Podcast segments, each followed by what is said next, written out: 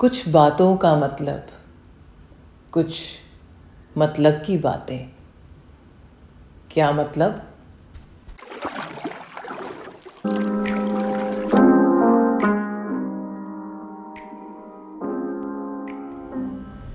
जब भी हम कुछ अचीव करना चाहते हैं, पहली बार में कुछ नहीं होता।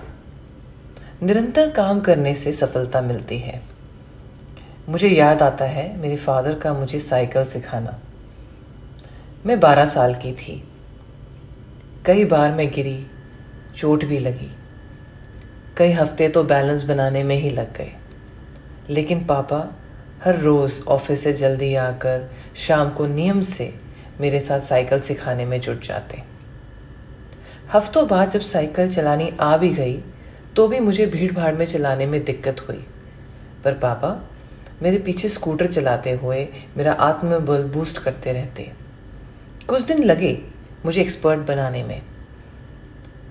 आज जब मैं रोज़ शाम को अपनी साइकिल पर सेक्टर का चक्कर लगाकर आती हूँ तो अक्सर पापा की सीख याद आती है।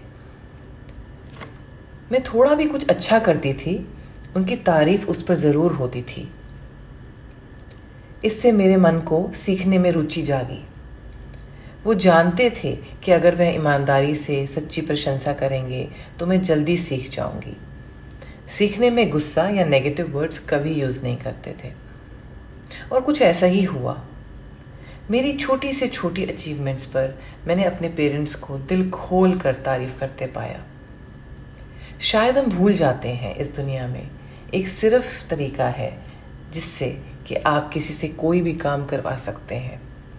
और वो तरीका है उस व्यक्ति में वह काम कराने की इच्छा पैदा करना। सच्ची तारीफ़ अपने आसपास लोगों के जब हम हर रोज़ की ज़िंदगी में करते हैं तो मैंने बहुत सारे मेरिकल्स को फिटनेस करते हुए देखा है। मैं हर रोज़ इसे महसूस करती हूँ। ग्रैटिट्यूड में बहुत पावर है।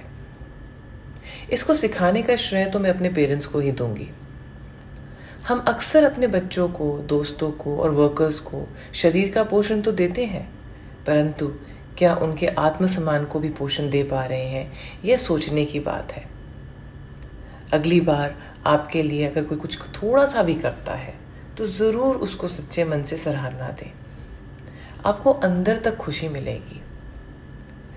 मैं हर रोज़ माँ को God bless you thank you जो भी उनके संपर्क में आता है चाहे वो कोई भी तरह का काम करता हो, बड़े मन से देते हुए देखती हूँ।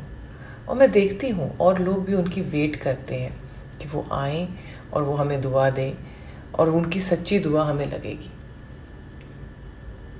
इस कारण वो हर जगह जहाँ भी जाती हैं, एक उनका एक अलग सा एक और बन जाता है। आई विश एक दिन मैं भी उनकी तरह, इस तरह से लोगों को बिना किसी वजह से अगर मैं थैंक यू या ग्रैटिट्यूड या ईमानदारी से उनको प्रशंसा कर पाऊँ तो शायद ये बहुत बड़ी अचीवमेंट होगी।